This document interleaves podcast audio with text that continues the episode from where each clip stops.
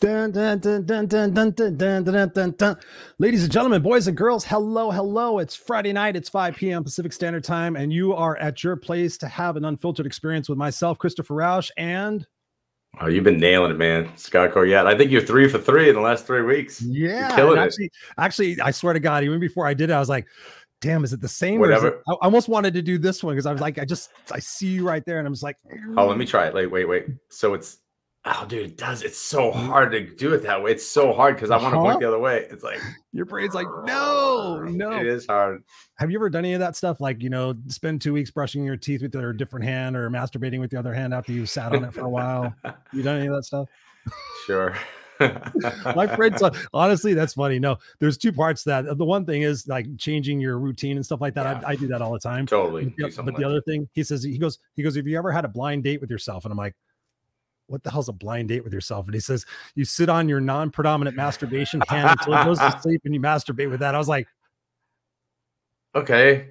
I'm like, okay. You just kind of went down a few IQ points for me, but you know, I tried it. It was great. No, I'm just kidding.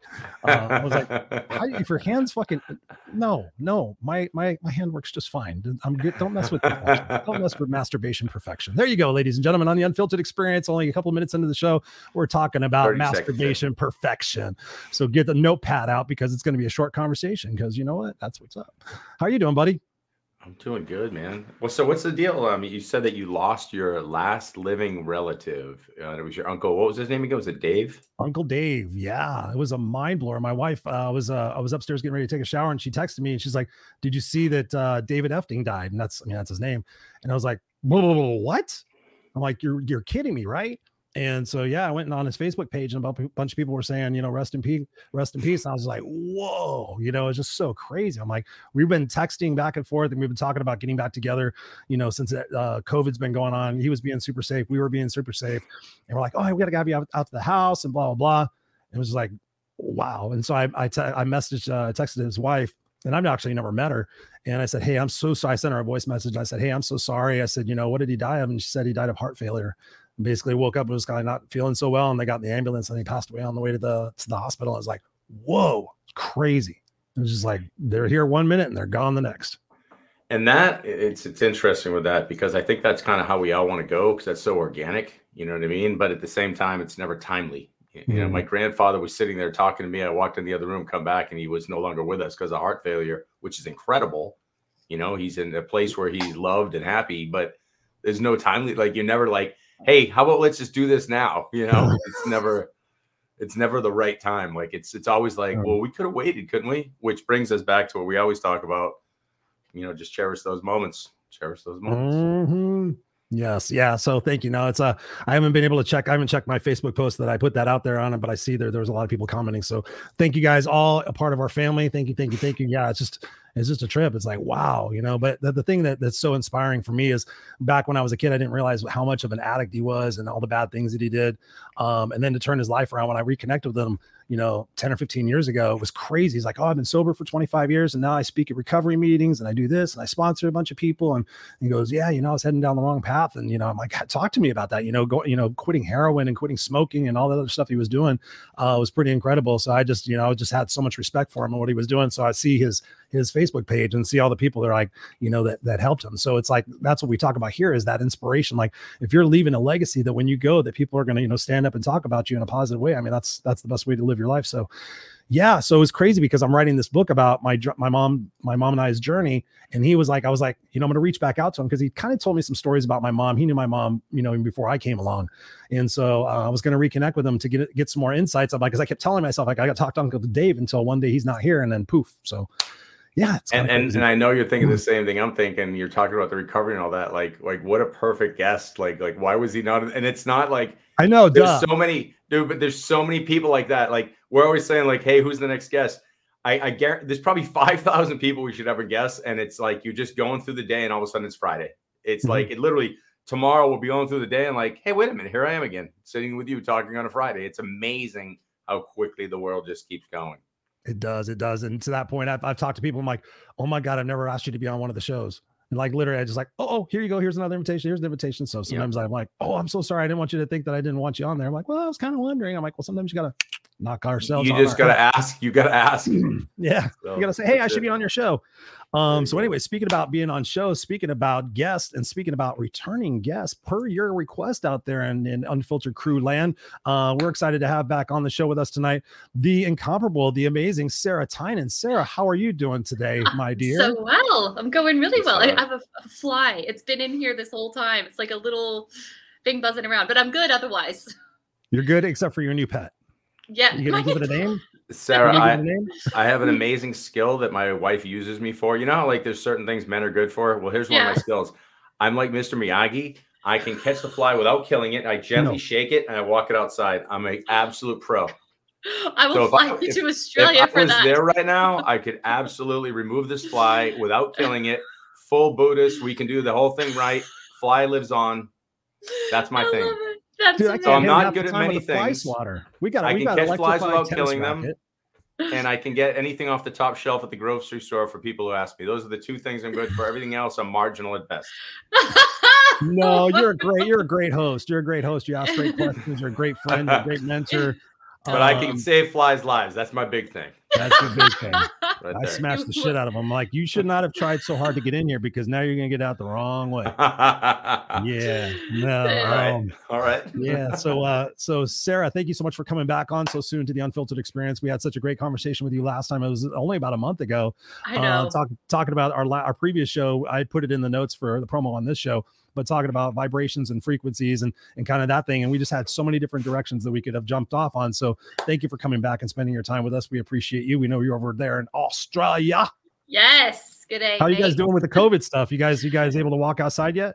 Yeah. Well, yeah, we are now, but it was pretty hectic. Like, we couldn't go within 5 kilometers of our house. Like, it was, and it was certain periods. Yeah, it was full on, but we just focus on what you can focus on. And yeah, it's definitely loosened up a bit.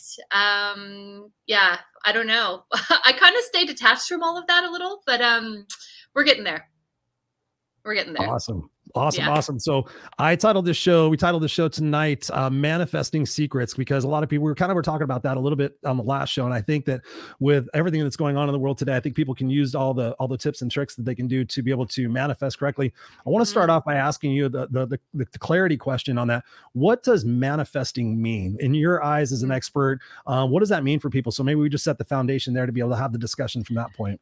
Cool. That's good. Such a good question. Like, I feel like so many of these terms are thrown around all the time by people and a lot of different terms, actually, and they really don't fully understand what that is. So manifestation is your ability to be a deliberate creator. And ultimately, it's just your ability to create in general, because we, regardless of whether we consciously know it or not, are always manifesting.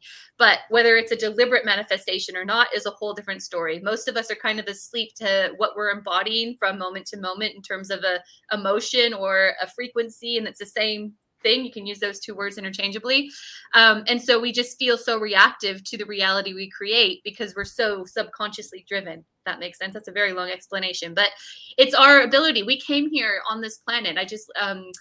I referred to Dolores Cannon in our last conversation, but we came here to experience ourselves as creators, deliberate creators, and to truly anchor into your ability to deliberately create, which is different to create because we always are creating. You have to know that nothing outside of yourself can impact your ability for what you want to experience. Nothing. But the reason why it is because people are too plugged into physicality. They're too much looking at the evidence of their physical reality to see what is possible. And when they do that, it's very limiting, and they get caught up in the matrix programming and the matrix systems. And so that's why they feel so asleep and so reactive to everything that's coming at them in their own physical reality, if that makes sense. Mm-hmm. That was a long answer. What would you say, Scott, in your opinion about manifesting? Do you think, is it in line with what she said, or is there something you can add or build onto that? No, I love it. And I love to sit on these spaces where I think we can, keep trying to reinforce the thought. And I think one of the things that is so counterintuitive to all of existence is denying what we think is reality. And so we're sitting up here in this brain that's spinning, saying, I got to do more. I got to work harder. I got to be on social media. I got to get this. I got to buy this. I mean, Chris will attest to this. He's like probably like wondering, like, where'd you go? You never got in a clubhouse. You never did this. You never did this. I stopped doing, and all I'm doing is being. I walk down the street, I hug somebody, I play basketball with somebody, I connect with somebody. I'm more, connected to my wife, more connected to my child. Like my actual touches in life have significantly grown exponentially because I'm not playing the game anymore. And so I would love to go join Chris and be on board with a lot of things he's doing. And I'd love to be at these different speeches, but I'm walking away from what people call opportunity for what's sitting in front of me and allowing that to grow exponentially. And that's a really hard thing to do because it's very counterintuitive, especially to somebody who's been a competitor the whole life. Like one more win, one more victory, one more pound, one more dunk, one more this, one more that. And all these things that are sitting there that look like opportunities, I'm retreating and I feel like I'm more successful than ever. So spot on. And it's so hard to do. Yeah. So hard to do. And correct. What's the hardest part of it? And how do you get yourself out of that hard part? We're programmed to work against all of that. We're programmed to be action takers. We're programmed to say that our physical equals results. That's actually the opposite. Like physical action, exertion is what gets you somewhere. No, that's actually not it at all. It's our ability to anchor into embodiments, but we're not programmed that way. Here to here, keep going here to here and into your gut. Like, I don't know how many times we can say it on this show. Get out of you. So somebody said a while back, I forget the exact term. We're in the middle of this conference. And I said, you guys need to be out of your minds and into your hearts. And they were like, we're going to say that's the title for our next event, out of your minds and into your hearts. But it was true because we're so stuck here. And I hate to say it, but the more successful you are on paper, the better chance you have of being unsuccessful in spirit, because miserable in spirit. The smarter you are, that you'll stay upstairs. And I've seen my smartest friends are making more money and getting more, and they stay in the hamster wheel. I finally had to say, this has nothing to do with how cerebral you are. I want to walk away from my supposedly intelligent thoughts and just shut the F up and sit in here. And that's what I've been doing. And that's so good, Scott. I freaking love that so much. Do you know what I call that? This whole thing, this whole conversation, it's what I refer to as results slave code. Meaning you will stop at nothing to get a result. And, we have the Winter Olympics, and I have much respect for all Olympians, but they kind of are a prime example of that. Like, you'll see Olympians, you'll see them compete with broken vertebrae because they want the result. And when you are anchored into the result slave code, it's like just being full without eating, because you just want that result. It's like dying without having lived. And this is how humanity is programmed, because I'm just going to chase the results. I just want the salary. I just want this figure. I just want the girl. I just want whatever, the house. I don't care what it's going to take. I'm going to ruin my whole life getting it. And it is what enslaved humanity. So how do we break out of that? That's I was gonna say. So what the hell do we do now? Exactly. Like, so I was that person. I still am to a certain extent, but I'm way distant from that. But yeah, talk to us about that, because I think that's the massive value for everybody watching and listening. Yeah, I was in it too. I worked in the Silicon Valley. I worked in corporate in Melbourne, Australia. That was my whole journey. But my body was like telling me, this is wrong. This is so out of alignment. I was getting physically ill when, seemingly I should have been okay. But to break out of it, you have to truly. So I wish I could draw. I always am drawing visuals for the guys in my business academy. There's so many examples I have of this. What you have to really truly understand, and it's not just a conceptual thing. People take on manifestations, and what we're talking about here is, these are cool concepts, but they don't anchor into it as an embodiment. When you anchor into a belief about something as an embodiment, you live it. And so what I mean by that is you have to know that you create a world within the world, meaning there is nothing outside of you that could impact your ability to be a deliberate creator if you do not let it.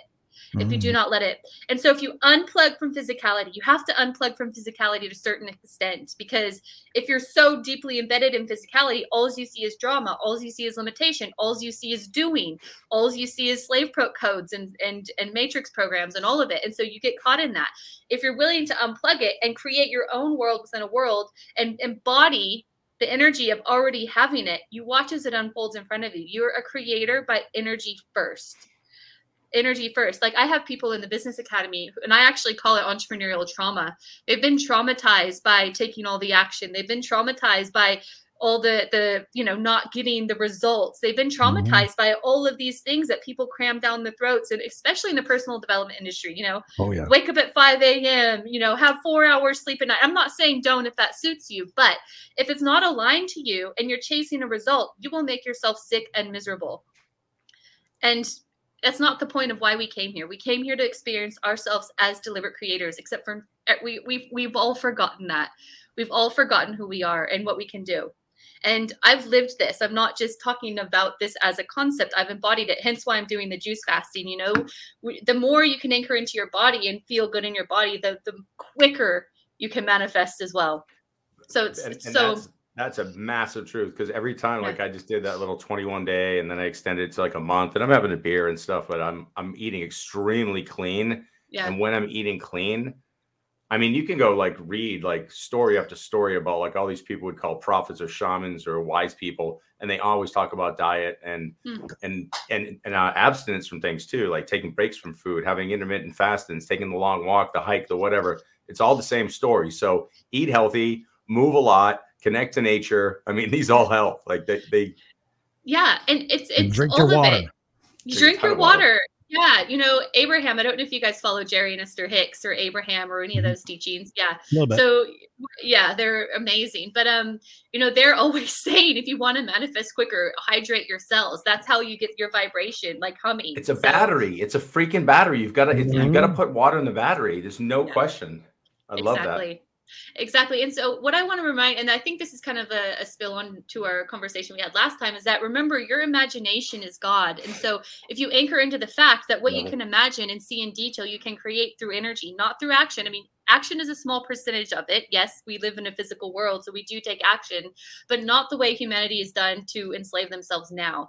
If people really truly understood the power of their imagination and their mind as an embodiment, not just a cool concept, and lived in that knowing, in that embodiment, they will experience themselves as deliberate creators. But most people, it's still up here. Like, oh, that sounds cool. I like what Sarah's saying. You know, it makes me feel cool and expansive, but then they go back into the matrix.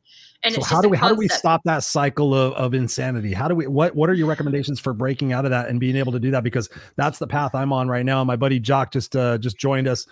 So I'm sure he's going to enjoy this conversation. I texted him and said, hey, you're going to enjoy this.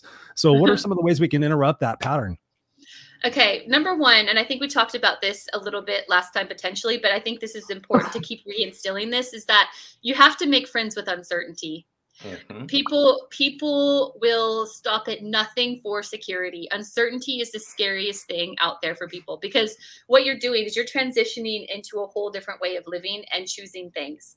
The second thing is just that you do have to choose. Like, you have to choose, like, I'm done with this reality. I'm ready to like really test the boundaries around, can I do this? Can I anchor into this? And once you kind of prove yourself right, just even with one little thing, it's like a muscle that you start building. Like for me now, I've taken some massive risks in very uncertain times. And again, this is why I can speak to all of this, and created from that massive success in the middle of COVID, in the middle of the biggest uncertainty that we've experienced, all of it. My external world did not impact my internal embodiment, and knowing that my imagination is what creates. And if I don't plug into physicality and I stay in my energy, then I will see it unfold in my physical reality. So be okay with uncertainty. Make friends with it. And I remember in the moment where I took the leap, and I was like, I think of uncertainty as like an entity. And I'm like, what are you going to do? You're going to make me homeless? You're not. So I'm doing this. I'm doing it. And then you test the boundaries, and you prove to the ego that, oh shit, like, yeah, this is how this works. And then there's no turning back. There really isn't. There really isn't. And then then it becomes just a game. All right, what is it next then? What am I going to do next? And then what's the next thing? And then you've anchored it in. So everything you just said is so on point. And when I listen to you, it reminds me of just before my wife and I and my daughter took a journey around the world for a year. And she wrote a book about this called Just Plain Crazy, which explains everything you just said. Because coming up into the last few weeks of that, I blacked out on stage in a TED Talk. My whole plan was I was going to travel around the world speaking about Go Love Now. I had this horrible experience. I'm like, what am I doing? I was completely lost. Everything wasn't going right. We're trying to rent our two houses. We hadn't had them rent. They're not rented yet. And they were going to be part of our payment for our trip. And we just said, it's all going to work out, and just believed it. One house was rented 3 weeks before we left, and the story is insane. It ended up being a president of a university who came and took great care of our house and made it better than when we left. And then the other person who rented it literally said they were renting it while we were in the air taking off. Kim goes, "You won't believe this. Our lake house just got rented." And I'm like, "Shut the," and that was that true story. No exaggeration. Correct. So, yeah. So to the point, that's literally a summary of my whole life, because I've been playing this game you speak about with imagination since day one. Yeah. And I trust it so much, but every once in a while I'm like, there's no way this could happen again. It's no way it could always happen. And then I'm like, son of a bitch, it happened again. Do you know, and I love this, I was speaking to the guys in the academy about this yesterday. You know, I say that to myself as well. Like, okay, you know, we have this little mind play. We're like, is this getting a little bit too good? You know, but just tell yourself, the better it gets, the better it gets. The better it gets, the better it gets. And then I try to like pattern interrupt that old programming around, when's the rug going to be pulled out from under me? When's the shit going to hit the fan? You know, that's all programming. And that's how we've been creating our reality through that programming. 100%. So interrupt that. You know, you recognize it as the first thing, you know, if you want step-by-step process, recognize. Yeah. When the truth is spoken, the spell is broken. When you have the awareness, you wake up to it because you're so asleep to it. You say, right, well, I'm choosing this instead. The better it gets, the better it gets. And I am constantly saying that to myself, and it does. And that sounds, but to everybody out there right now, that sounds so batshit crazy. When you just said it, it sounds batshit crazy. When I say it and tell my stories, to me, even though I lived it, sounds batshit crazy. And I always say, when's the end come? And to your point, there's this thing I always say, I'm too crazy to realize that I'm going to fail. And I think that's the alignment with that imagination is my brain literally will every time go, okay, this is nuts.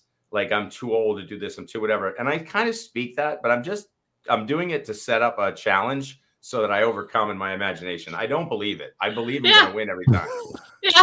Like deep down, if you were sitting in my brain, go, you said that you thought you'd lose. I'm like, no, I didn't. I'm going to win. I really still think I'm going to win. But whatever. I think that's the game. So is what you guys are saying. This is a great opportunity for this. I just heard yesterday, and I can't remember exactly where I heard it from, so I apologize for that. But I heard affirmations do not work.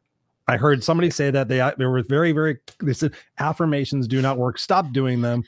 I believe that you do whatever works for you. It's like the placebo effect. So I feel that they do, because you're programming your mind to focus on that versus the internal dialogue that could be happening that's negative. What are your guys' thoughts on that? My thoughts. You go first, because I want to shred that. I mean, essentially, if you think they don't work, you're right. If you think they work, you're right. So, feel free to fall apart. Right. You know, that's exactly what I was going to say, Scott. Like there are no truths. Like the truths are what you take in. Like we were talking about, maybe I think last time, quantum resonance. You take a piece of information and you bring it into your energetic system. Does this make your cells expand? Then yes, it is. It does. It's a quantum resonance. If it make you contract, it is not a quantum resonance, meaning it's not your truth.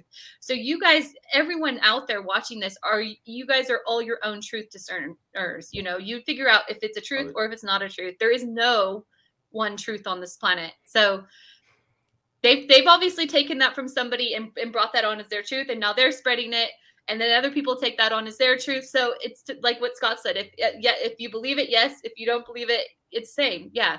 That's exactly what I thought. I think it's a better way of programming yourself and having your focus, your reticular activation system focused on that, so that as you're going through your day, you're going to find more opportunities to see the world in a better light. So I love 100%. That. I appreciate that.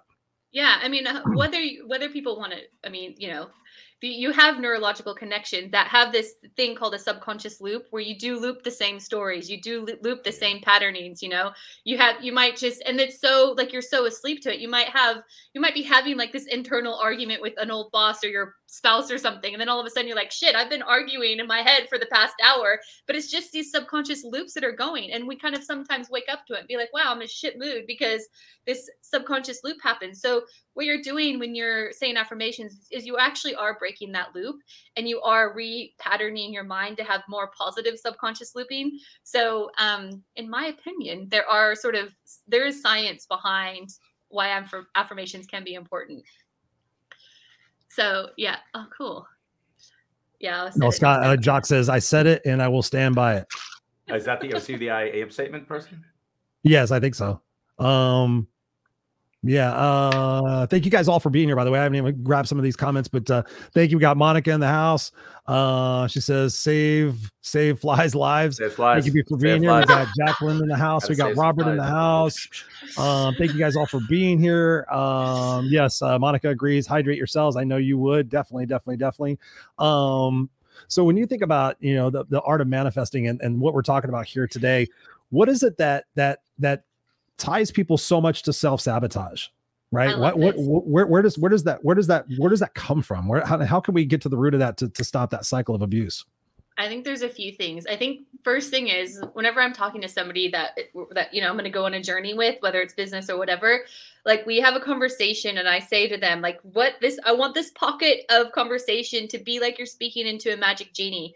I feel like the first thing is that people don't believe that what they want is possible. So the first step is they don't even choose it. Mm. They don't even choose it because they don't want to subject themselves to disappointment, and they just will settle for monotony because they don't want to feel whatever it is they think they're going to feel. So step one is they don't even choose it, really. They don't think, I can create a successful business that makes me expanded and makes me feel alive and gives me freedom. That's not possible. So, they've been hardwired to think all of these things, and the evidence of what they've seen in their reality can't happen to them. So number one, you got to choose it. You just have to choose it. And I want to say that if there is a desire, a very specific desire that is an aligned desire, meaning you're not chasing something for external validation, that's a misaligned desire. But if you have something in your heart, a seed planted, it has been planted there because it is very specific to you and what you're capable of creating. And it's already done if you choose it. So number one, if you really desire it, choose it. I think that's the first sort of hurdle. People don't actually choose what they actually want. They choose what they think they can do. Second, self-sabotage. Oh, Lord. I mean, it just depends. I mean, there's so many things. Money's a big one. If people are always sabotaging, and there's so many stories around that. But the way you can play with money as a frequency is know that you put the emphasis stamp on money. Jerry and Esther Hicks say that you can create a button as easily as you can create a castle.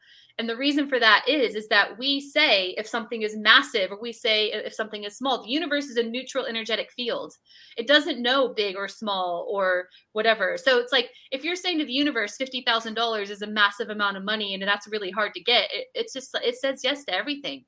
So you got to play the game with money as a frequency and think, $50,000. Feel into the energy of $50 and like how easy that is to accumulate in your system. Like put that energy into your system. Do the same thing with $50,000 and play with how that feels in your energy until it feels similar to 50 and watch as it's easily manifested into your reality. And I've played with all of that as well. So money is the biggest hurdle. Well, I'm talking about business because I work a lot with people in business and entrepreneurs. But it's all around for me, the belief. What are you believing? What are you feeding your belief systems? Like, what are you feeding your beliefs around your ability to create, your beliefs around what happens in your physical reality and how that impacts you?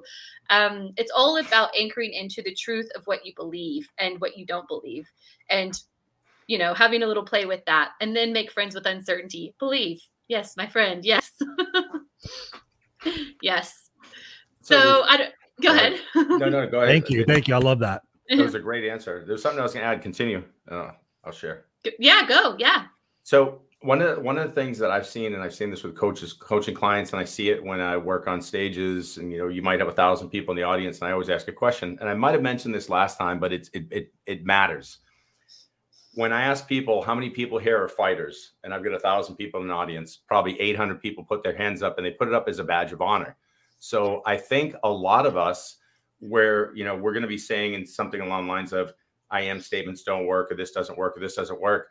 You're responding to your environment and you think you've created something. And in my opinion, you've created something based on your experience. So if you would have asked me as a kid, why am I successful? I'm going to tell you it's because I'm a fighter. And here's the truth. I was successful in response to my environment fighting, but I always ask people, do you really think that's a quality? Or do you think that that's something that you had to do to survive and now it's no longer allowing you to thrive? And so back to the point when I say, what if you just lived a life of total kindness and you didn't fight and went into the flow to the point, get out of here, go to here. What would have happened? They're like, I would have been destroyed. You don't know my environment. You don't know. And I'm like, I went through the same shit. I'm asking an honest question. You're saying you're defending yourself against the fighter. Could something better have happened? And people don't want to admit it. And that's where I think we get people saying I am statements don't make sense or this, because they're still in a defense mode, thinking that they're in a creator mode. And I would argue that 100%. And the reason for that is because they don't want to let that identity go. 100%. And it took a long time for me to dump that. I would have, if you were talking to me 10 years ago, I would have probably told you to F off and that I'm a fighter and that's why I'm a creator. And now I actually say the exact opposite. I release my fight. I'm fighting nothing. And I'm only here to create. And if I do it, there's nothing I'm fighting. I have no interest. I even save flies. That's what I do. We knew that would come in handy. The whole fly thing. You're a fly saver. Oh, you're a fly saver. Fly saver. It is so. That's hashtag fly saver, ladies and gentlemen. Hashtag fly saver. Oh God. But it's so true. When I was working one-on-one, like as more so as a healer, when I was seeing energy and all of that, like I remember there was a lady and she was like, she was talking about all this stuff that happened to her and saying that literally how she was wearing all of her scars as a badge of honor. And I'm like, right, are you willing to let this identity go? And she was like, she actually said no. And, kind of called her bluff and was like, all right, then that's cool. I've got time between you and the next client. We can wrap it up here, and then it was like, but what happens is people get caught in something called a secondary gain and they hold on to their sabotages. Secondary gain? Secondary gain. Okay. Yeah, secondary gain. So they hold on to a sabotage. They hold on to like a false identity. They hold on to something. It is the very thing that sabotages them, but their ego thinks they gain something from it. I love it. I love the term. I love everything you're saying. And that is one of the hardest parts of humanity is we've built to a point where we find that we feel we're strong and we never detach that piece because we think it's a weapon or a tool or a piece of strength. And badge of honor. It really is. And I wish we could start this world clean as a baby and somehow this purity and then we attach. And the thing is, I think that I'm clean now and I've tossed all of that identity. And then every other day I wake up and I'm like, damn it, if there's this much more, how much more is still here? And so you're constantly throwing pieces away going, okay, I want to be empty. You listen to Buddhism talk about empty. I want to be empty because there's still a lot of attachment that I'm BSing and I think I'm not attached and I'm a liar. But I'm growing, but I'm still a liar. Yeah. Compound interest, baby. I mean, that's what I mean. Mm-hmm. Jock says here, he says, the power of creation exists within us, within all beings. Of course. Love it. Yes, that's 100%. What we're talking about. Thank you, brother. Seen and unseen. Yeah. We built this city on rock and roll. That's hilarious. Let's do it. Build the city on rock and roll. Little starship. Monica says we are ever evolving, and we should be. Absolutely. Yeah. My brother Lee's in the house. What's up, Lee? Happy Friday night. He says the reward for remaining the same is like a feral kitten grabbing your ankles. There's a visual. Hey, speaking of visuals, I got one for you guys. I'm a very visual person. You guys know I'm new to this, spiritual stuff. Lee gave me a great compliment the other night on Clubhouse. He goes, you're way more spiritual and fluffy than you ever give yourself credit for. And I'm like, all right, thank you, brother. That's because I surround myself with amazing people. So thank you guys. I'm a visual person. I was trying to think about, thinking about Reiki and thinking about, I'm sending you healing and stuff like that. And I was like, okay, I want to put it into a picture. So I was thinking about, and when I was in the car, I was like, obviously there's radio waves coming through. You can't see the radio waves, but yet the end result is a speaker is moving. Yeah. So that's why I was like thinking about it. Like, okay, radio waves, vibrational frequencies, that thing is physically moving from airwaves coming in here. So that's, it was like, that's the way I could visualize that in my mind. Am I onto something with that? Yeah, for sure. Like they're similar to the internet, isn't it? Like, that's, when it comes to energy and the quantum is where everything exists, there is no time and space, which is why, I have like a certification program. It's all virtual. We're shifting energy, but it's all virtual. There is no time and space. And again, that's a realm we get caught up in physicality that can be very limiting. And God, there's so many, talk about time, because people are so obsessed with time. Is that if we could break out of that loop of being so consumed with time, will that enable us to be more in the moment and enable us to let go of the ego and receive that abundance? Yeah. Oh yeah, for sure. Yeah, because it's always like a destination. It's always got to be at this point, at this time. Like it kind of reinstills this whole result. Like I need to be, there's this endpoint with the time sort of illusion. But yeah, time is an illusion because, you know, like you could pick up a phone and call somebody that's 15 hours away and have it happen instantaneously. You know, like there's just so much with regards to it. And always it keeps us looping in this chasing kind of patterning. It's yeah, the time is a very interesting topic. And you'll find like, I mean, it's just so obvious when you're watching something, when you're bored, how long you're in that moment, how long that moment takes to end compared to this. Like we talk for an hour and it goes by and like, feels like 10 minutes, you know? Yeah. Yeah. Time is an interesting one. For sure. You know, it's and for the people who've done it or have not done it, but anything with hallucinogenics at a high dose, whether it's, you know, psilocybin, whether it's ketamine, like through therapy, not just snorting random ketamine that you find in the street, or, you know, through an ayahuasca journey. Ketamine. But anything, that was me in my 20s. Anything that takes you to the full removal of ego, the full, you know, tie to pure consciousness, you feel time go away. And it's a very scary, uncomfortable, uncertain. I mean, the biggest way to describe it for me is horrific, because I've made my living with my brain. And when my brain is essentially gone and the conscious mind, and I'm tied to pure super conscious with no time, I'm sitting there. I'm like, I want to run away. And then eventually I'm like, okay, this is what I am. And then I kind of fall into it. And then obviously, because you're in a time sensitive, you're in a journey, you come back and then I'm like, damn it, I was just comfortable. But when you bring that back to here and you understand that there's a programming center that allows us to be creators and exist in this environment, there's a freedom to that and a beauty. And if you never are going to take that journey, I can tell you this much, it's okay. Because this is just a beautiful game of consciousness. Yeah. And it's an opportunity for us to explore, create, connect, love, touch, feel, build. Yeah. And as long as we get back to that and don't get tied in the matrix, as you said, if we start to decide a little more here, collaborate versus compete. And I don't mean compete with yourself.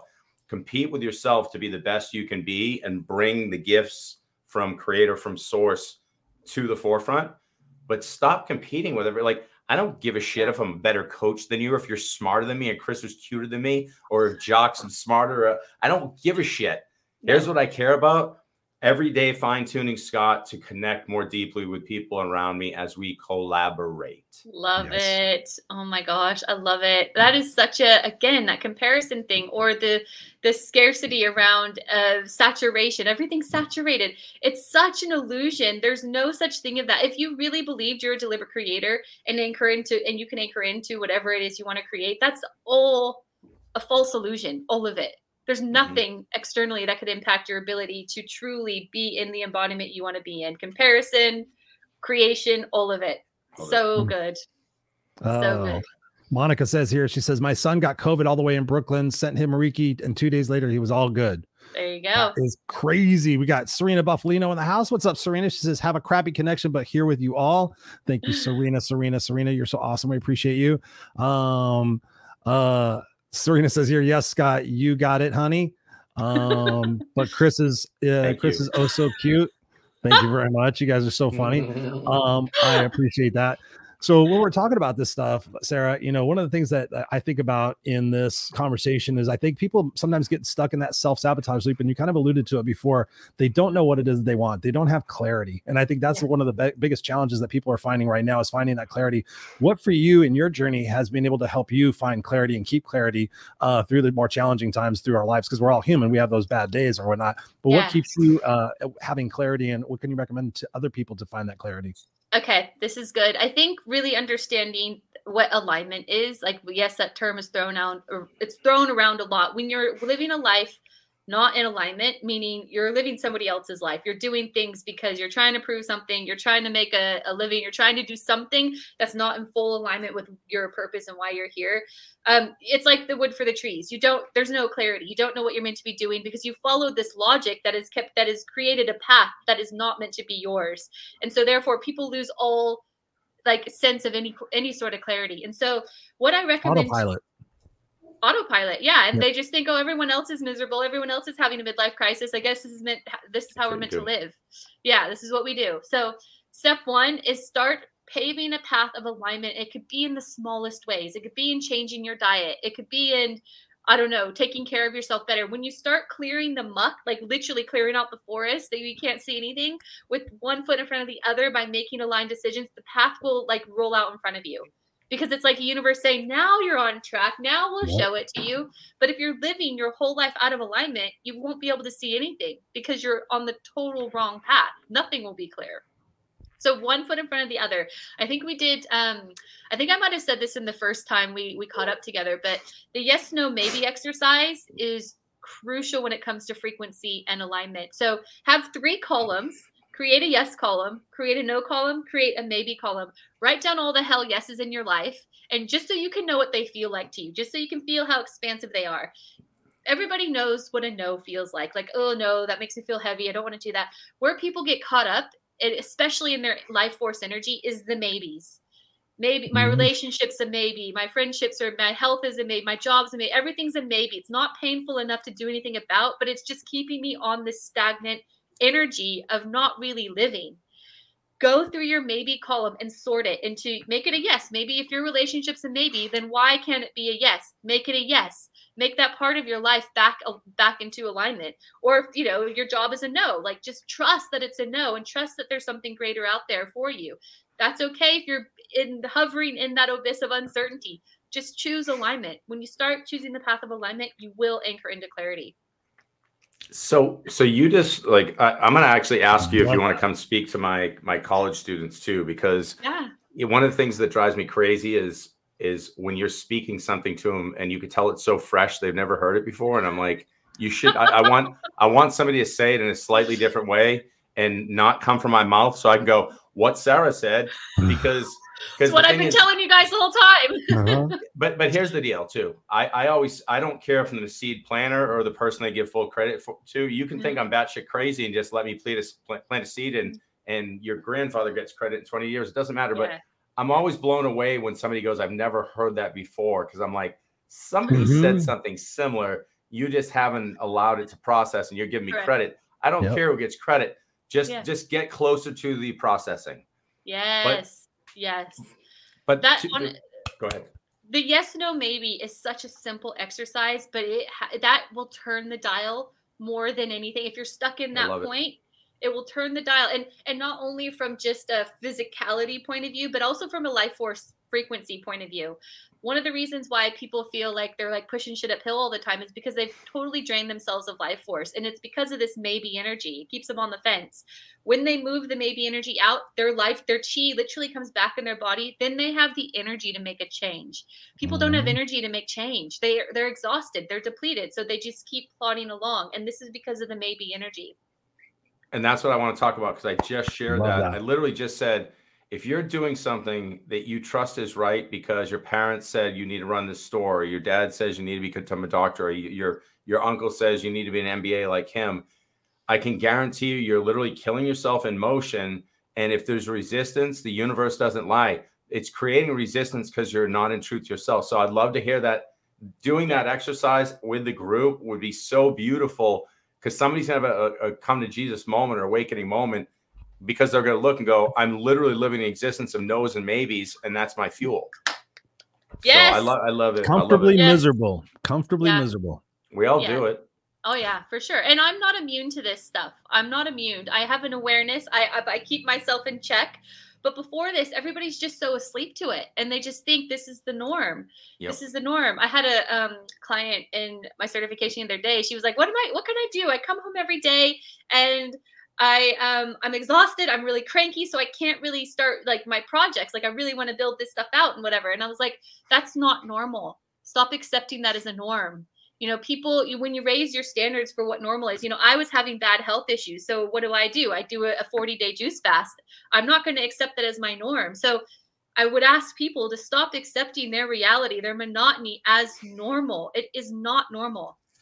It is not normal. Yes. When it becomes acceptable, it becomes inevitable. I like it. Poof. So let's talk about that. What do we do to become the abnormal normal? Because I've noticed, I'll do things like I look at the world and I ask myself, how much time do I potentially have? And what Chris and I do this in our coaching.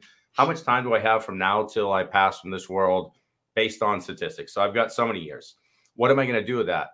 Everything I always come down to is travel, try new things. So I'm jumping on planes left and right. Like last weekend, we were in Mendocino. Next weekend, I was supposed to go to Quito and I changed my plans. I'm going to see a friend in Florida. And then the week after that, we're going to skiing. Like I'm constantly doing something and not like I'm doing it because I want to live every moment and just connect and just touch and just feel and just fall in love with this universe. So that's where I choose to invest my currency, my energy.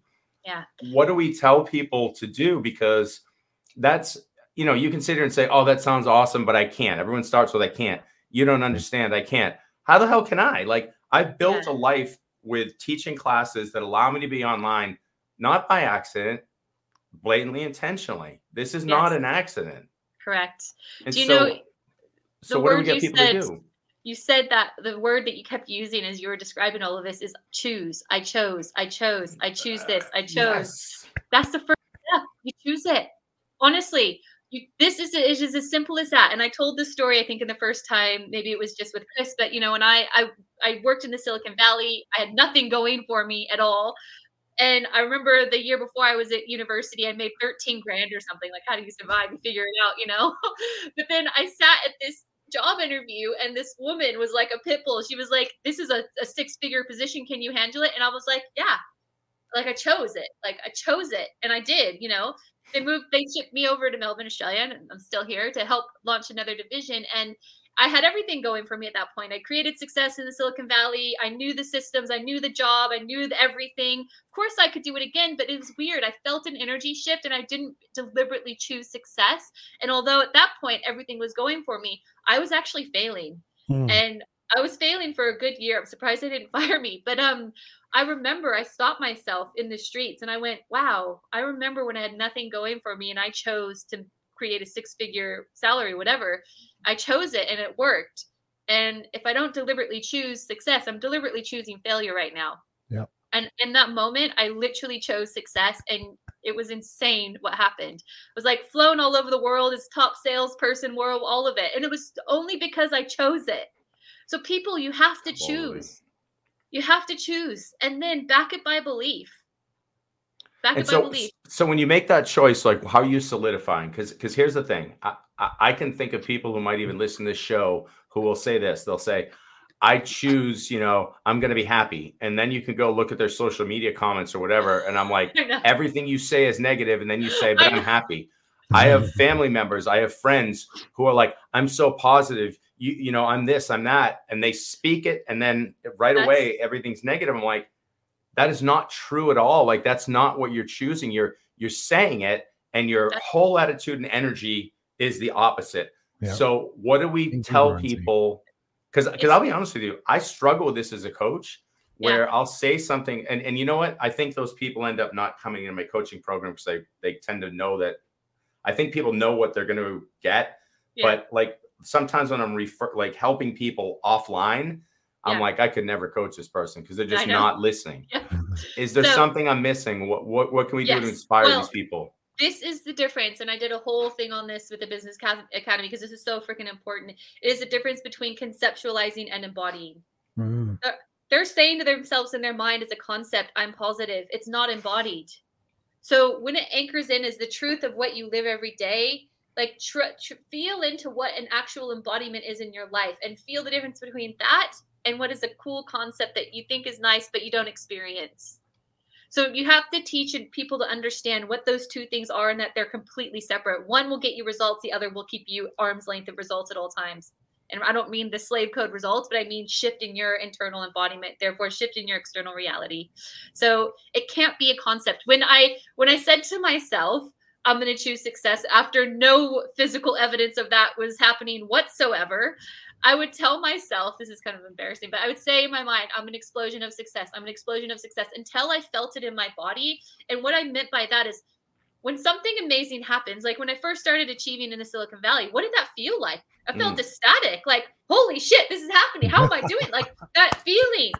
what embodiment is. It's not just I'm an explosion of success saying it. Let it fuel, like let it flow into yourself so you feel it as if it's already happening.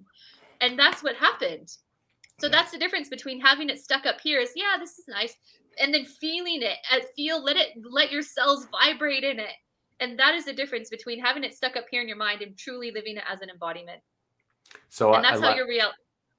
Yeah, I like it. I like it a lot. And I'd love to hear more of your, so Chris and I, like, you know, who we've coached people. And one of the things I do toward the tail end is I do a lot of pre-work. I have people amplify their emotions and their connectivity. So it's like, listen, observe, voice, amplify. How do you connect to the universe?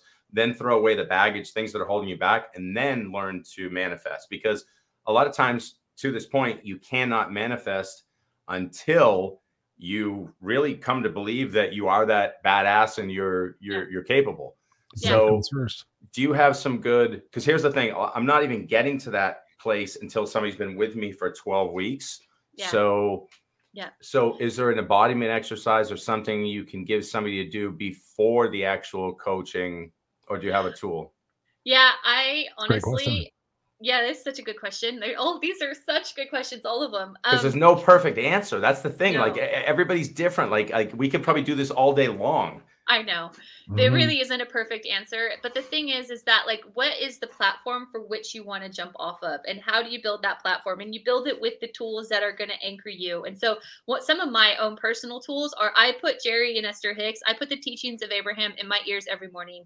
It's like, oh God, this is it. This is how easy it is. And then that amplifies me. And that sets the platform for which I jump off of every freaking day as that deep, like reminder of shit. Yeah, I am here to deliver. We create. There's nothing ever that can impact that externally. And so if it takes saying I'm an explosion of success, even if you don't believe it, but you keep repeating it until it starts anchoring in, whatever those tools are for you, you kind of have to build your own tool bag out because there's so many different variables in people's life experiences. And maybe some people don't even know who Abraham is. And if you don't, please get onto them because they're Abraham rocks. Yes, they do. But honestly, I just so in the embedded belief that I create my world within a world. Anything that I do not want siphoned into my world, I unplug from it. Like, you know, can just delete and done. And it's not in my world. And it is literally as simple as that. And let it be easy. Let it be easy. I think we're programmed. Everything has to be hard. Everything has to be a struggle. Keep it simple, stupid. Yes, just keep let it be simple, easy. Stupid. Wow, Sarah, we've been talking for 53 minutes and this conversation just always goes so brilliantly. I love these conversations and just diving in deep and just really getting to the heart of things that people can execute on. So thank you for being here. I'm sure you're going to be back again.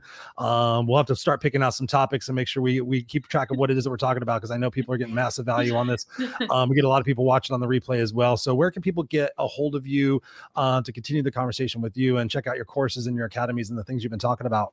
Yeah, I have I don't think I've spoken about you can go to sarahtynan.co. You can message me or email me there. I have a private Facebook group where I'm in there at least live once a week, just telling people, teaching them about business and frequency and knowing that 80% of what you create and how you embody success in business is your frequency. And then, of course, the aligned strategy and all of that. So definitely sarahtynan.co. And yeah, we can take it from there after that, really.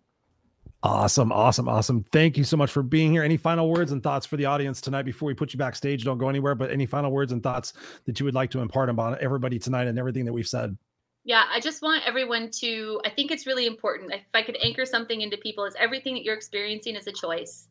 If you're not deliberately choosing to experience happiness, you're deliberately choosing sadness. I know people don't deliberately choose that, but start thinking as, stop, you know, putting yourself in this sort of victim category and be empowered and say, I can choose different and then do. That's the first step. And the yes, no, maybe exercise. That's a good one. I'm actually going to do that one as well. I like that a lot. Yeah. Awesome. We're going to put you backstage, Sarah. Don't go anywhere. Scott and I want to talk to you after we go get off the air, but thank you for being here and sharing your time with us. Pleasure. Thank you. Thanks. And there we have it, ladies and gentlemen, boys and girls. Scott, I know you dig these conversations with Sarah. What's on your heart and mind thinking about how we can encapsulate what we've been talking about tonight and send the viewers and the listeners off with some actionable items? I love the words awareness and choice because all of us have to become hyper aware that there's so many opportunities for growth that are constantly going by us. Every time we meet somebody, they're a teacher, they're an opportunity. And sometimes we allow them to walk away, or we think that things that trigger us, we can't stand that person because they trigger us. Maybe look more deeply into it. I think a lot of the things that Sarah's saying directly about choosing happiness, choosing to believe in the I am statements. I mean, listen, if I say I am statements are trash, then they are. I mean, it's that simple. It's that simple. The imagination, go back to what we talked about last time we spoke with Neville Goddard, go read about the imagination, the creation. Every single human being is a co-creator in this existence. And if you decide that you don't believe you're a big part of that creation, you're right. If you believe you're a big part of that creation, you're right. So to say, I am enough, I am amazing, I am creator, I am unstoppable, I am the being that's going to make this a more beautiful world. And you say that, and I just felt that shit when I said it, like she's saying. If you buy into that, then you are right. So take that from Sarah, take that from you, Chris, take it from me. I buy in and I feel it and I live it. And if you want to choose to do that too, and you're aware of what you need to do, then do it. I'll leave you with that. Love it. Love it. Love it. I love, that's a great encapsulation, brother. Nancy Patterson, thank you so much for joining us, Nancy. She says, thank you. Monica says here, love Sarah. Thank you, Sarah. Yes, we got Monica says, thanks guys, you are always awesome. So thank you, Monica. Thank you guys all for being here. So I think that for me, Scott, I would concur with everything you just said. I mean, choices are massive. When I actually talk to people and they're miserable, I'm like, does that bring you joy, yes or no? And they say, well, no. And I'm like, then why are you choosing to do it?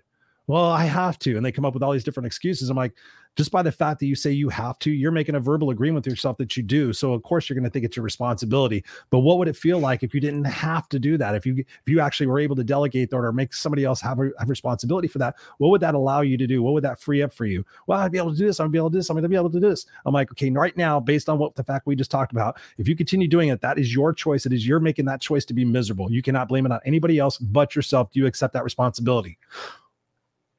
Well, no. And I'm like, okay, then just start taking progressive action every single day. Even if you don't know what to do, start with the basics, making sure you're hydrating yourself, making sure, you journal, make sure you're meditating, whatever it is that you possibly can do. Like she said, front end load the day to make sure that that's why I do that is setting the intentions. You front end load the day with positivity and opportunity, and you catch yourself when you're not being in that state and you rewire that stuff. The more you do it, it's not that it's not going to happen anymore. I still have it a lot. Scott has it a lot.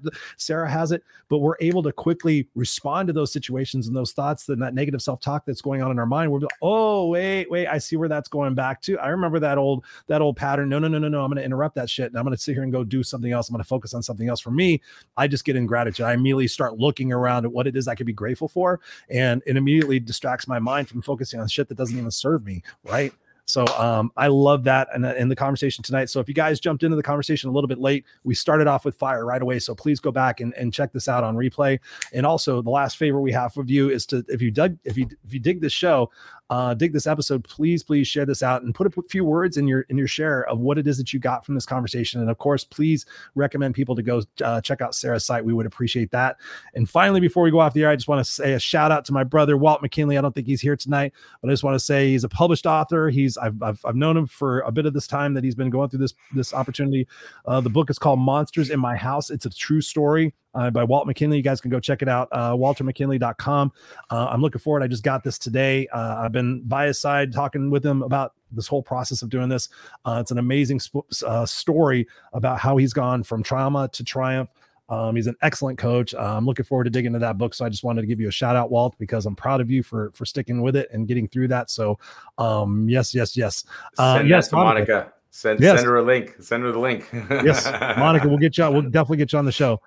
So with that, ladies and gentlemen, boys and girls, go visit us at www.theunfilteredexperience.com. Join our Facebook community. Come in there, engage with us. If you have any ideas for topics you would like to see on the show or guests you would like to have on the Unfiltered Experience, like Monica just self-directed herself. So we'll have you on the show, Monica. I apologize for that. Let us know. DM us on Facebook. Get a hold of us and let us know. And we would love to have you on the show or have somebody that you know on the show and just to continue expanding our horizons and our opportunities. And together we can make this world a much better place for who we are and what we do. do. So thank you to each and every one of you, Scott, and I love you, appreciate you, and we'll see you here next week on The Unfiltered Experience. I am Christopher Rausch, and that is... Love you guys. Bye. We love you guys. Bye-bye. Peace. Stay classy, San Diego.